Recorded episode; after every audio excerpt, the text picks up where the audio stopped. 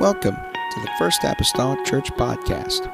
Our church mission is to love as God loves, showing compassion to every soul, thus winning those souls and equipping them to be sent out to plant and to harvest. Thank you for joining us today, and we hope that you are blessed by today's podcast.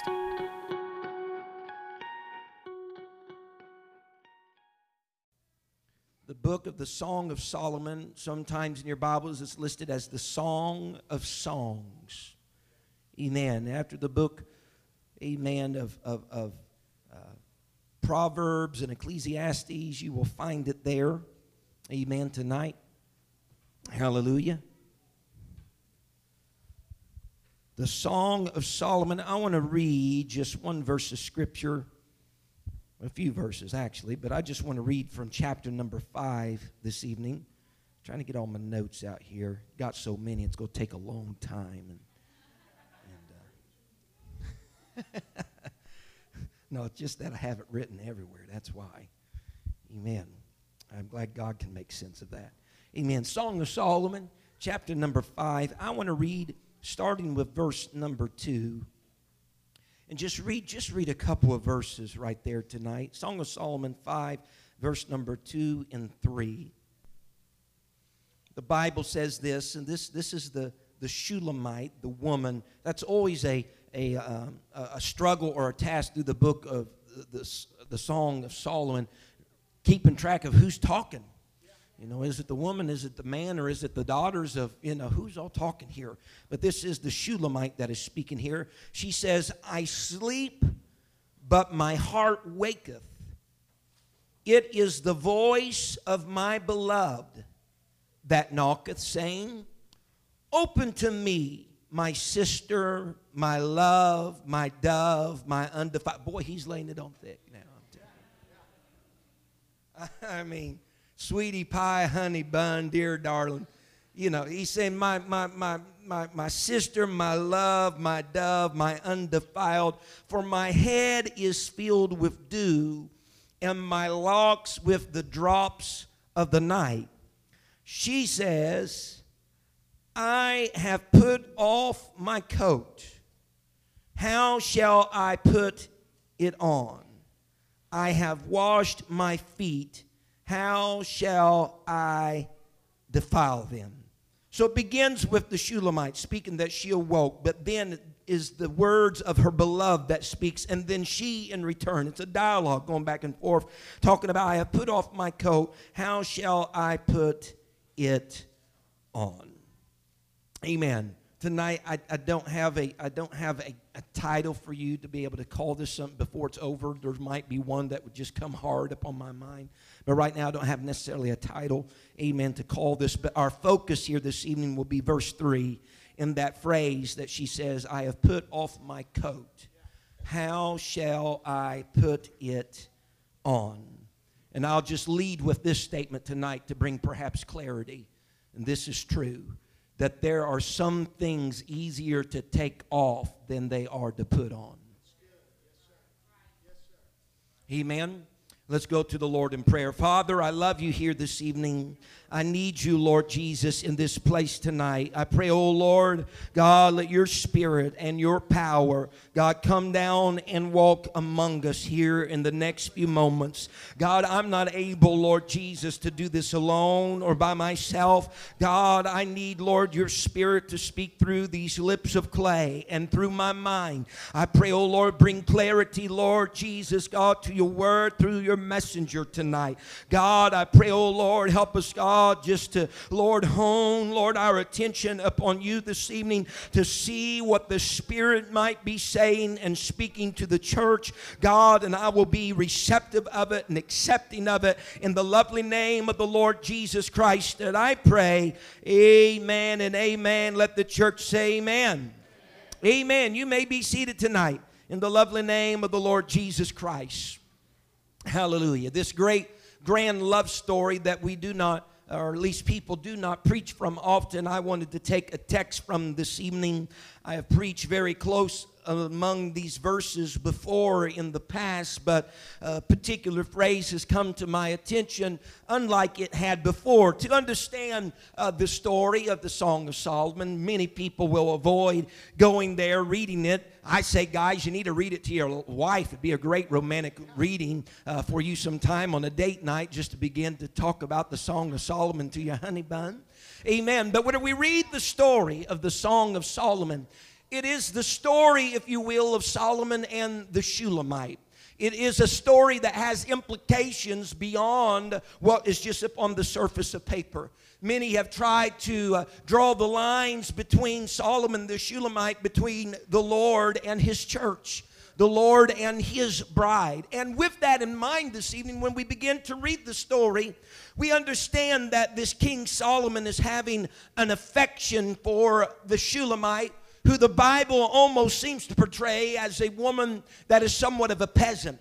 A woman that is a keeper of vineyards to the degree that she has left her own vineyard unkept. She is so busy toiling in the vineyards of others that she seemingly does not have the time to keep her own vineyard. And it's a tremendous thought to even consider that a king would condescend to have love and affection for a peasant woman or a peasant lady. And it's in that we start to understand our own value in the eyes of our King and our own value in the eyes of our God, that He from His throne in glory would even begin to consider the likes of you and I. People who, in their best state, are still a defiled state, and their best state is still an abased state. Who in the world would have thought that Solomon would have an attraction to a lady that is working feverishly in the vineyards and the field with dirt underneath her fingers? Yet, that is exactly what he had done toward her love and affection for her.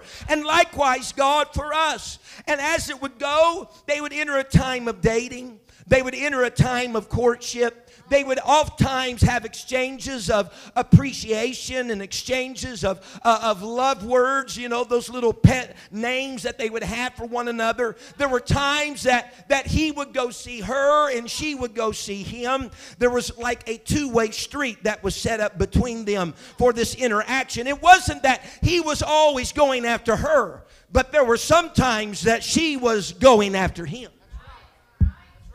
So it wasn't just the peasant going after the king, but the king going after the peasant. And they have this time of courtship between one another. And the Bible points out in chapter 3 in particular, it hones in on one of those times that his love is in another state, it would seem, of sleeping or she was dreaming. It's hard to decipher in chapter number 3. But the Bible says that she went by night and she sought the one whom she loved.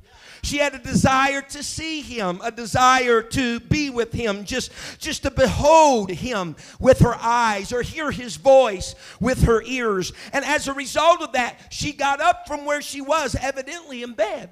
She got up from where she was and she went on a search to find where he was. She left her home, she left the comforts of her house. She went out into the city, began to look high and low, perhaps places that he might have been or could have been, because her soul was longing to have a time of being with him. And as she sought high and low, the Bible describes to us that, that she did not find him. But that didn't keep her from her search. That didn't keep her from just, just, just going on a few more blocks or just a few more doors down. Just because she didn't find him in an instant did not mean she went back home, climbed back in bed, and thought, no, just another day or another time or another hour. No, she was purposeful that she was going to have a time to see him and hear him because she loved him. Can someone say amen? And the Bible says that once she came upon him and that she found him, the Bible states these words uh, that she held him basically in her arms and she would not let him go. And he she even brought him home to her mother's chamber because she wanted to have a time of hearing him, seeing him, knowing that his presence was where she was at. Someone say amen. Don't you remember it? Do you recall those moments of time when you first come to know the Lord? Do you remember that moment just after you just received the baptism of the Holy Ghost and you spoke in new tongues as His Spirit gave the utterance? Or you went down into a watery grave of baptism and all of your sins were washed away in that moment? Do you remember what it felt like? Do you remember as though it felt as though He just had you held in His arms? The joy that you experienced. Some of you laughed, some of you cried, some of you just were just oh, oh, oh, overwhelmed with what you were feeling, didn't know what to do, but you knew this that you were in the arms of someone that truly loved you. You'd been in the arms of other people that had gave a profession of love toward you, but in that moment of being in the arms of God, you knew without doubt and with great clarity that you were in the arms of one that loved you. He spoke words of compassion, words of love and adoration towards you. He told you he didn't care where you came from. He told you he didn't care what your life was prior to that, that he loved you in spite of all of that. Don't you remember?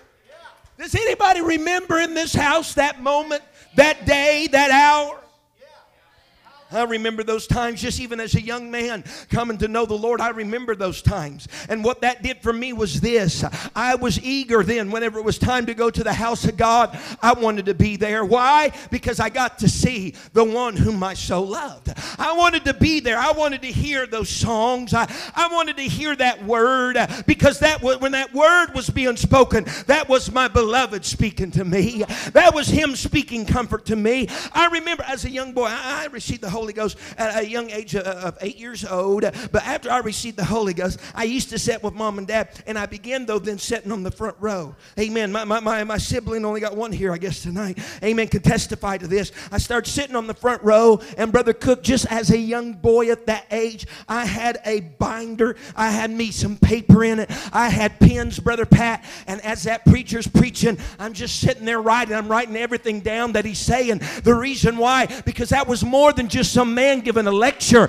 or telling a story. Those were the words of my lover. And I, I couldn't wait to get to church. And I, I, I had a brother in law at that time. Amen. I would go everywhere with him, and we would get to church early, and we would go into the prayer room, and we would pray early, and we'd be there for a long time. Why? Because we were already spending time with the one that had picked us up out of the mire, the one that has saved us, the one that placed his love upon us. And we would, I, I'm telling you the truth. I'm talking about Michael Jordan. I went everywhere. Michael, he was the brother I never had. We went everywhere. And I remember going to that prayer when we get there church so early, nobody was there. And there were some times, and I'm young now. I'm young. You go in to try to start praying when you're eight years old and you're that young. Man, you start thinking about Hot Wheels and everything else. And we were in there praying. And I remember many times seeing Michael over there just prostrate on the floor. He's just prostrate upon the floor, just flat, his head down. And there's sometimes I wondered if he was asleep. I'm telling the truth, but he was talking to God. And I'd even tap him a little time, move him a little bit, but he was praying. I got closer, I could hear him whispering. I don't know what he was saying, but somehow I just con- convey in my mind that maybe there was just some sweet whispers between him and God. Do you remember those times? I remember those times when they said it's an all night prayer meeting. Honey, sign me up. I'll be there. Why? Because we're going to have all night conversation with the lover of our. We, we were so unconventional. We talked to God in the big green van that we had. Amen. We, we, it was big green. It was a green van. Man, we had some shouting times in that green van. People received the Holy Ghost in that green van. Amen. How did I? Because people were just so in love with the Lord, just so in love with the Master. They just, whenever you talking about the awe, Brother James, whenever you begin to think that He could love me, that He could, because nobody knows my life like Paul McGee knows. Nobody knows my history like I know, and to consider that the God, the creator of all things, would love me. Wow.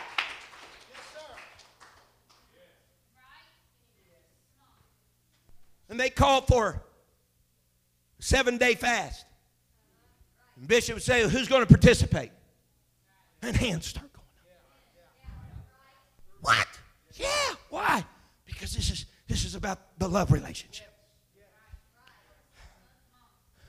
Yeah. Someone say amen.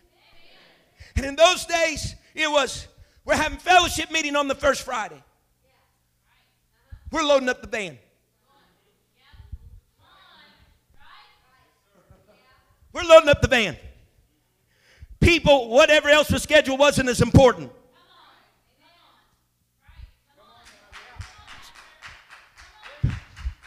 This was another opportunity to have interaction with the lover of our soul. Man, we went. We heard. He spoke to us again. We felt his presence. We heard his voice. And if we had eyes in the spirit, we've seen his movement. Woo! We've seen his movement. Here is a Shulamite who says, Once I got my arms around him, and once I found him, I didn't want to let him go. Here's a woman that's so overwhelmed by this fresh love, so overwhelmed by this first love, that she says, Whenever I got my arms around him, I didn't want to let him go. There was nothing else that I cared to embrace any more than he. There was nothing else that I wanted to entertain my life with more than he. As a matter of fact, I'll take him to my mama's chamber. I'm going to bring him home. I don't want to have to go out for a search for him again. I'm going to bring him home with me. Where I go, I'm going to take him because I'm so in love with him. Someone say amen. But in chapter 5, the wedding day's already occurred. Chapter 5, the vows have already been exchanged, so to speak. In chapter 5 is the backside of a fresh love. Uh huh. They've already, they spend day upon day together now. The king goes, does his kingly work, and he comes home at night. He's available there at the house anytime. Anytime that I would want to say something to him. And on the backside of all this, the Bible portrays for you and I that the Shulamite is already in bed. She's there alone without her beloved. The Bible portrays that he is on the outside of the chamber where she is in bed. The Bible portrays that she has the door locked. Honey, it's not good. When the bride's in bed with the door locked and you're outside. She is in bed. The door is locked. Uh-huh. She's already done all of her evening rituals to make preparations for that bed. She is there. She is almost in a state of sleepiness, half asleep, half awake, dreaming or not. We cannot really tell. But she says, in that moment of already being in bed, her beloved out, the beloved that she said she would not let go of the beloved at one time she went seeking for, but now he's standing at the door seeking her. She's in bed and comes that knock on the door. Comes that knock on the door. And the Bible says, she said, she said, it's the voice of my beloved. She recognized the voice. She knew who it was at the door. She knew it wasn't a stranger. She knew it wasn't someone three houses removed. She knew that was the voice of her beloved. And he's there knocking, and she hears her voice, and he has to say, Do you understand what I'm saying tonight? He has to say, Darling, love, dove, sister, open. Open to me. Because I'm out here knocking. This is our chamber. This is the room where intimacy can take place.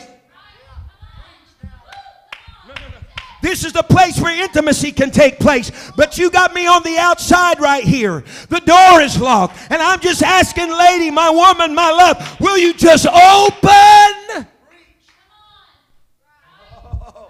Something had happened between courtship and wedding day. Something had happened from before when they were not around each other all the time to now they had access to each other all the time. Something had happened between then and now. Now this beloved is on the outside. He has to knock on the door of his own house.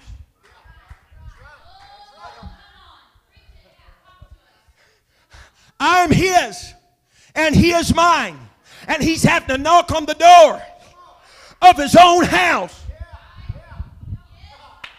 And he's crying out, Open unto me. I could almost hear the voice of Solomon and I can almost hear the voice of the Lord. I remember the times that you were seeking me out. I can remember the times you were searching for me. I can remember the times you were longing for me. I can remember the days that you couldn't go another day without church.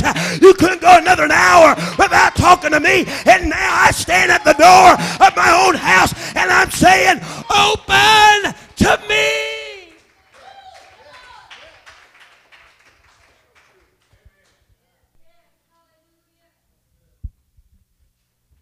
And no, this is not a beloved, this is not a man here that's being sarcastic or exaggerating. He says, Hun, he says, I'm outside the door here. My head, he said, is filled with dew. There's drops of the night, there's dew in the locks of my hair. Dew just doesn't all of a sudden just show up, folks. I know right now where we're at this time of year, you know, you go out at a certain time past dark and it gets a little later, there's your feet get wet. But it's not that it turns dark and all of a sudden, boom, there's water on the ground. That takes time. This husband out here saying, There's dew upon my locks. He hadn't just been there for a few seconds. He hadn't just been there for a little moment. He's been there for a while, long enough that the dew of the earth began to form upon his head. He had been there long enough for that to happen. And he says all these things to her. And here is her response. And I, I hope I'm not, man, I might. She says, she knows it's him. She knows by his statement, and probably knows literally He's been there for a while. And yet her statement is, I have put off my coat. How shall I put it on? I have washed my feet. How shall I defile them? This coat that we're talking about, this coat that she has taken off or put off, this was not an outer garment that the Shulamite had. This was the coat or the garment that was worn essentially by all females and males of that day, both Old Testament and New.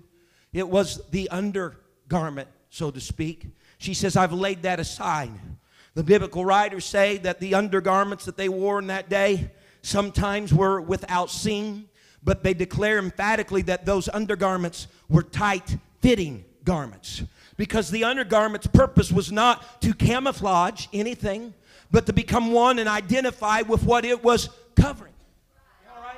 And so it was a tight fitting garment. As a matter of fact, when you read in scripture oftentimes that it would state a person to be naked, if a person just had on that coat or that last garment, they were considered naked. That's the reason why you see Peter in the New Testament scripture, he talks about, oh, I was naked. It meant that he just had that one lastly garment that was on. And many times people didn't even take that garment off. Many times they didn't even take that garment off because it was so tight fitting. Someone say amen. And so here's the Shulamite. What we have here are more than just a couple of excuses. What we have here is more than just a lady saying, It's going to be a great inconvenience for me to get back up and put my coat on and for me to put, you know, dirty my feet after I've cleaned them. I've wore sandals, you know, in that day all day long and, and the dirt's been upon. I cleaned them before I got in bed at night. This was more than a lady saying, It's going to be inconvenient for me to get back up. But what this is saying to us in verse number three, she says, I put off my coat. And notice how it's phrased here. She says, How shall I put it back on? And it wasn't that she didn't have she didn't have the knowledge uh, or the know-how on how to dress herself back up, but the underlying concept is this: I put this tight-fitting garment off. I've taken it off, and it's going to be more trouble to get this thing on than it was to take it off. Someone say amen. I've come in this church this evening as a, a declarer, if you will, with a warning in my voice for everybody that sits under the sound of this preacher tonight that you better be careful in your walk and you better be careful in your relationship with God. The love and the affection that you had toward Him when He first picked you up out of the dirt and first picked you up out of the mire and all of the affection and adoration you had toward Him. You better be careful that you don't come to a place in your walk, in your relationship with God, that you start taking some things off that are going to be harder to put back on in an hour that you would. She says, I know that's my husband. I know that's him knocking at the door, but I got the door locked, and it's going to be harder to get this stuff back on than it was to take. What are you saying tonight, Brother McGee? I'm saying I've seen over the past histories uh, of my ministry, people sat in church houses, uh, revival services uh, all across America, and they would do a move for God. They would have communion with God. They would answer the door. But the tragedy of the situation is somewhere along in their life, they started putting off things. They put off worship. They put off prayer. They put off fasting. And there's just some things that are so tightly fit to your person they are harder to get back on than they were to put on.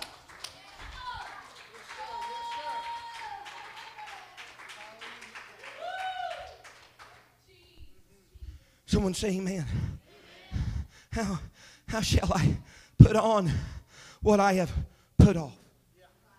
There's things like that. There's instances like that. When we were kids, talking about harder to do something than undo it. When we were kids, I lived at the same address entirety of my life 137 North Brown Street in Princeton. You can see it from El Rodeo, where we lived. And in that old house, that old house still had the, like the little, I call it like skeleton keys for the doors. You know what I'm talking about? And uh, our locks, our locks were not inside the door, they're on the face of the door. We got all the mechanism and everything now, you know, it's inside the door, it's hidden from the eye. Not at the McGee household. Those locks were on the face of the door. And so on the inside of our front door was, was that lock. Oh, what an eyesore, you know. On the outside. And whenever I was young, and still just, you know, a young boy, and, and I was just growing up, and, you know, dad had all those horrible girls, and he had to wait for the best to come get me. Well, before I came along, Rhonda kind of played the tomboy. Rhonda kind of played, I know you would never guess that, she kind of played the tomboy. She wore the mechanic's hat, whole nine yards, went, went, to the, went to the shop with dad whenever they did mechanic and got greasy, and all those type of things. Well, we, we, we had Rhonda got this harebrained idea.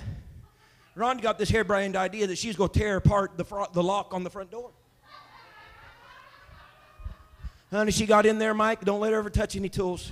She got in there with her tools. She took that thing apart the locking mechanism, the springs, everything. And these old locks, man, they're big and they got, I mean, they got everything short of a Cadillac in there. And son, she undid that thing and had everything laid out.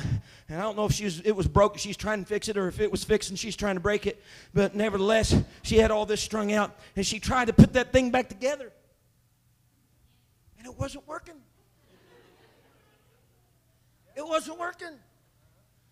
Because it was a whole lot easier for her to disassemble than for her to put everything back where it was. How many mechanics could sing the woe of someone that brought their vehicle to them that said, Well, I was going to take care of it myself? But I started figuring out I had a few extra pieces.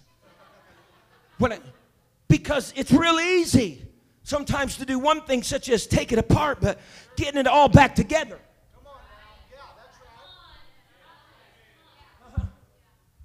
It's real easy to come to a place to get of having no concern. It's real easy to, to just start missing here and there. It's real easy to not be moved by the message like you once were. It's real easy just to kind of slip away and allow entertainment of the world to become paramount more so than the things it's real easy to go down that road. But if the beloved ever calls, honey, I'm here to tell you as a pastor tonight, it's going to be a whole lot harder getting all that back together where it used to be. It's real easy to just say, big deal. Someone say amen.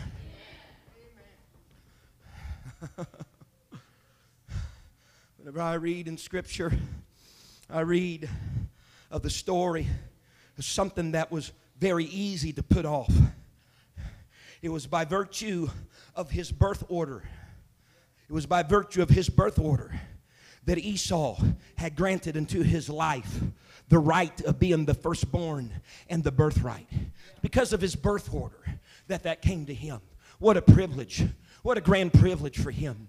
That when everybody, when, when, when his mother and father would die, that whenever they would pass, that he would get a double portion, a portion above the rest of his brethren. What a, what, what, what, what a privilege, what, what, a, what a responsibility then he had to take care of his mother even after his father died. All these different things that come by virtue of his birth order that birthright that was placed upon him. But being out in the field for a day, coming home to his twin brother Jacob, who is doing some porridge and doing a little stewing, if you will, he walks in. He is he is famished, he is weak, he is hungry. Amen. And he's wanting some of that, that porridge, he's wanting some of that, that food that his brother has cooked. And he just strikes a deal, if you will, with his brother. Jacob says, If you'll give me your birthright, he says, I'll give you this this this pot, this bowl, if you will, of soup and stew unto you you. And the response of Esau, ah, do you understand what he had in his hand? The birthright, a double portion, the family name, all of this is dependent upon what he has.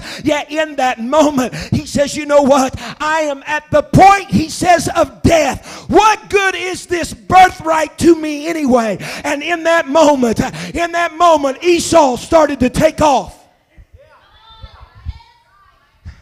Something that was tethered to him by his birth order. It was him, it was a part of him. If I can say it was tight fitting to him. It was his identity. But in a moment, he started to take off that birthright. And the Bible says later in his years, though he even sought it with tears, he sought repentance with tears, he never, never found it because there's some things that are easier to take off than they are to put back on.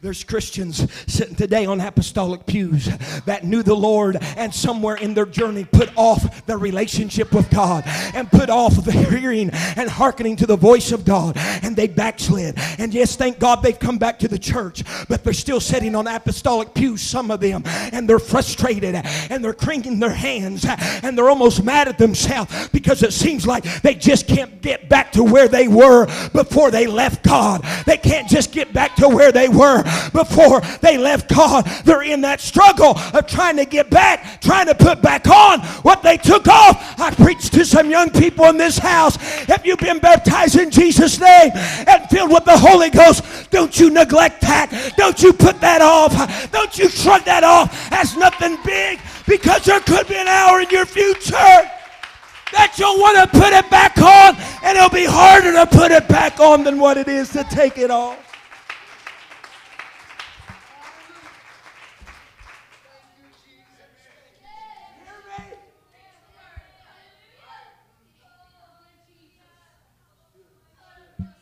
Know I got people in my family that put off God. 16 years have elapsed in one case. And it's not because the beloved's never knocked in those 16 years, but it's because in the moment he knocks, they have difficulty getting back on what they casted aside.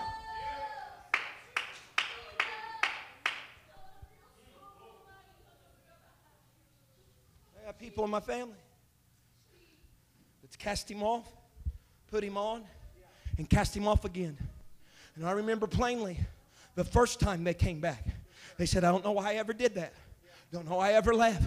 Don't know why I ever got angry at God and everything. And just did that.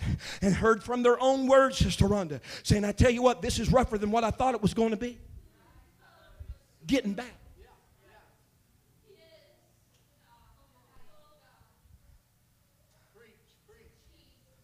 Do you understand what's been afforded to us? The king has come to a peasant. The king has come to a peasant and placed his favor upon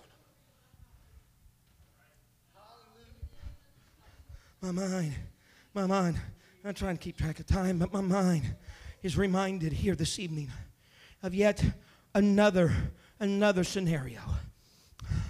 The Bible talks of King Saul. King Saul, who was the appointed king by God. Yes, all the people wanted it, but God said, okay, if you want it, then this will be the one that you'll get. It'll be King Saul. Saul, in the closure of his life, he's on Mount Gilboa. He's, he's fighting, amen, with the enemy. Some of his sons are encircled around about him. He's in warfare. He has his sword. He has his shield. He was known for his sword, but he has his shield as other warriors of that time would have. And the Bible says that while they're in battle, that Saul was sore wounded of an archer evidently through the joints of his armory, sore wounded of the archer. And Saul began to think to himself, How in the world am I going to live after I've been wounded like this? It's in 1 Samuel 31, the last chapter of 1 Samuel. He says, How in the world am I going to live after I've been wounded like this? And we read the different accounts of 1 Samuel 31 and then of 2 Samuel 1. In one instance, uh, it looks as though, amen, that Saul's armor bearer did not slay him. And so then Saul slayed himself. Yet when we read 2 Samuel chapter number 1, even if Saul done that, fell upon his own sword, it seems as though he didn't get the job done because the Amalekite had to come and finish him off. But the true tragedy of the situation is in 2 Samuel 1 that David is talking about how have the mighty fallen and their weapons of war perish. And David's given his lamentation. And when he speaks of Saul, he said, Saul vilely casteth away his shield. Saul vilely casteth away his shield that shield that was to be an instrument of protection to keep the darts, if you will, and the arrows of the enemy, amen, coming upon him. I don't know, Brother Cook. I don't know if it happened prior to an arrow hitting him or if it happened after an arrow hit him. But I, of the persuasion tonight, will go with the road that it happened before an arrow ever hit him. He began to cast off something and the moment of time that he needed it, and it was necessary. It was at a distance that it was harder to get in that moment than what it had been if he just kept it in its proper place. Someone say amen.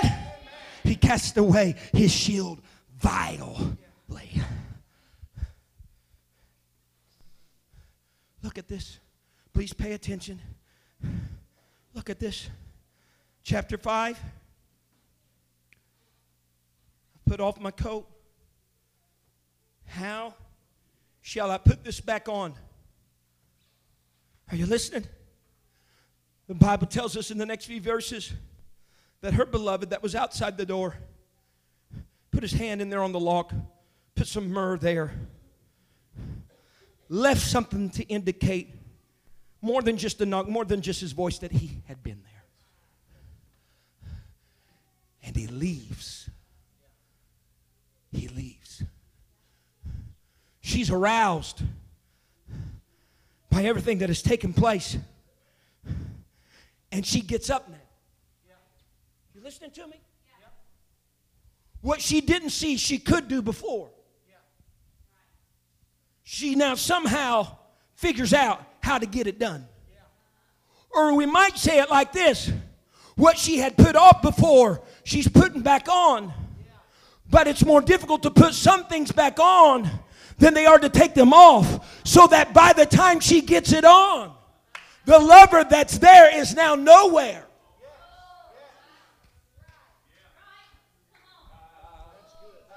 I don't know if I'm helping anybody here. But as I said earlier, it was not always, it was not always the trait, it was not always the culture and the practice even to take that garment off because it was so tight fitting.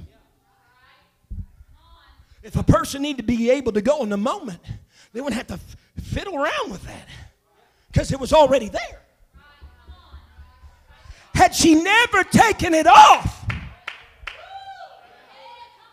even if she delayed by contemplation, she had probably been up soon enough to answer the door while he was still there. But because she had totally forsaken it and totally put it off, she had a hard time.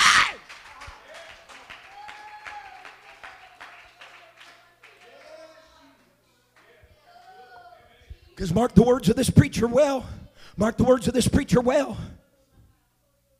God, your beloved, is always eager. He is always desiring you. And mark my words well if there comes a juncture in your relationship with God, you're not desirous toward Him. There will be another moment where you will be, but He will have already.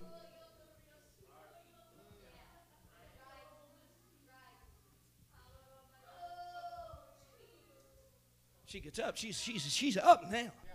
The feet are getting defiled now. She's got back on what she had taken off now.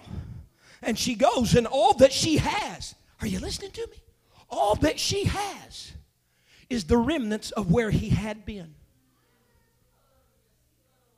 All she has is a little myrrh on the log that indicates he has been here. Listen to this pastor today. Don't put off the things that are more difficult to put on because if you don't watch yourself, you'll just be left with a memory of where God has been in your life.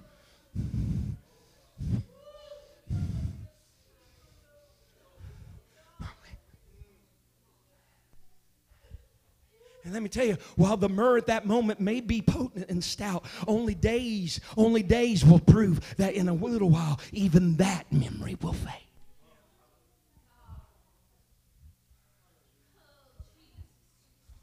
She's up. She's up. And she is on the move. Something's clicked. Something's happened. Just knowing that he was there, he, she heard his voice.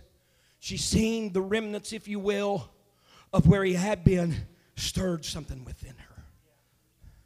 Oh, oh God, I wish it would happen for somebody tonight. I wish somebody would hear his voice fresh. I wish somebody would hear him freshly. I wish somebody would just re, if you will, evaluate where he has been in your life, and that would stir something inside of you. She got up. She started on her search now of trying to find the one that had loved her unconditionally, that loved her whenever she did not love him back, the one that searched for her being a king and she only a peasant, and brought, if you will, her stature up to where his was whenever he entered into the relationship with her, he brought her stature, stature and status up to where his was rather than she lowering his to where. You have got the better end of the bargain in this deal.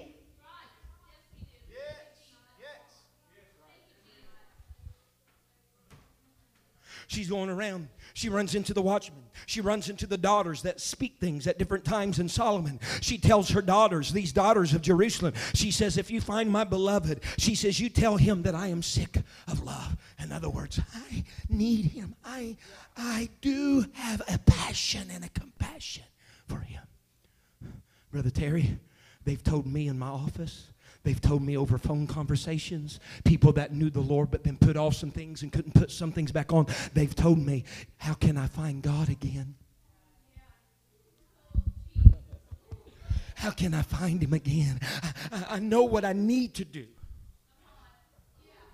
I know what I need to do, but it's so difficult. Difficult. It's so hard. It's like it's a struggle. You know what they're doing at that moment? They're telling me, like one of the children of Jerusalem, if you see God, when you talk to God, that's the way they talk. They don't say when you pray, but they say when you talk to God, remember me. Remember me. Honey, I don't want to be sitting across the desk from some of you or some of your children or some of your grandchildren and you telling me, oh, if you'll just remember me when you pray, I don't know how to get back. I don't know how to retrace my steps. I'm looking for my beloved. She does, though. And whenever you read verses 9 through 16 of the Song of Solomon 5, read that and let it slap us all in the face. Because the women said, You want us to find your beloved? Well, what is your beloved more than any other beloved? What's so different about him?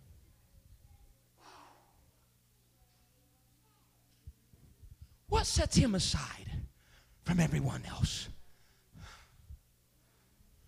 See, she's going to have to walk back down memory lane for this one. Because she's ignored him a lot lately. She don't have no fresh stories. She don't have no fresh stories, but she's going to have to walk down memory lane for this one.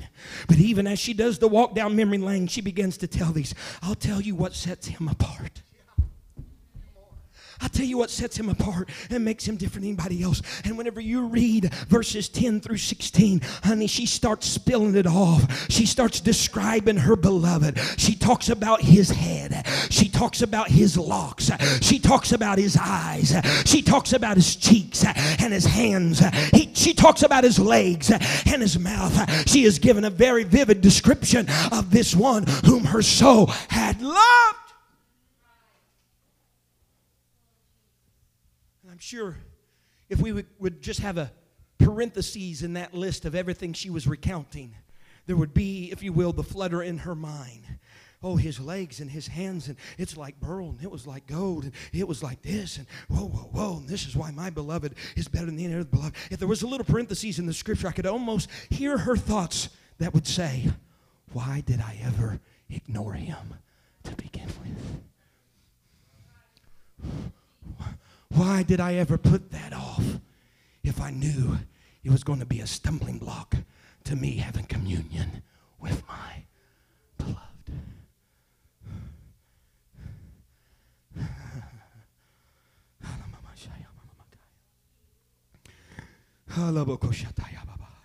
See, because in this moment, she finds her now herself in that place again that she is again now pursuing him rather than having, having to be the pursued, she is the pursuer. Something happens. This is what it used to feel like. This, this, this is what it used to feel like. But we reach those points of time of relationship. The songs are being sung, the anointing's thicker than it's ever been. And we feel the hand of God and it's shaking us, and we just shrug it off. We feel the anointing of His Spirit. We hear His voice speaking to us, but we just deny it. We just do all these things and we're just shutting it off and shutting it down. But He's pursuing us and He's pursuing us. He's pursuing us. He's pursuing us. What we need is a moment where we're just so madly overtaken by Him that we start on our own pursuit and come to realize this is how I used to feel. I wanted to get there early. I wanted to be attentive. I, wanted to give Him part of my day. I wanted to give Him part of my meals. This is how I used to feel before I put off those things that were more difficult to put on.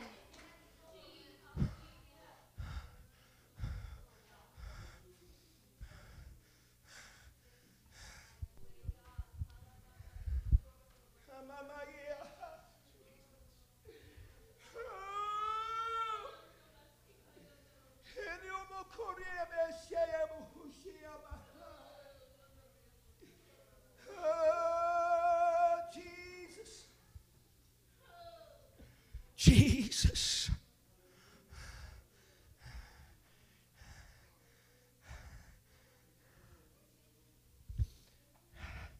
I don't know what I've done with my timekeeper.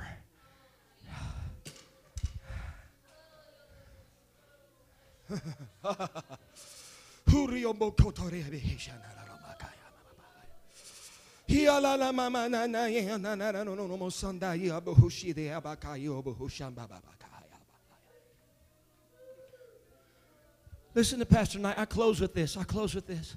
And please be just go and be mindful of the Lord. I feel His presence. God is in this place. The beloved is standing at the door tonight. Brother Cook, the only other thing that my mind kind of lingers toward is another story that you'll all be very familiar with. It's of a man who was deemed to be a judge that would begin to deliver Israel. His name was Samson in Judges 16, where the closure of his story comes to pass. He had already went through the issues with Delilah of, if you will, compromising, you know, bind me with new ropes or bind me with green withs that's never been occupied. He, he went through all these different things that were things, if you will, that, that really did not compromise or sacrifice anything in taking off. But at last, and you can stand with me, but at last, if we can just bow our heads, at last it comes. He says, Let me just tell you, oh, I'll divulge my whole heart. If you'll shave the locks of the hair that are upon my head, I'll just be like another man.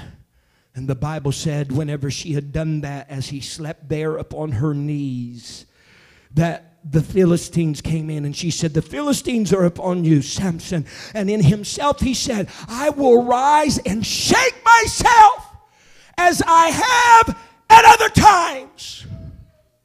But the Bible says he wist not, he didn't know that the Spirit of the Lord was no longer with him. What happened?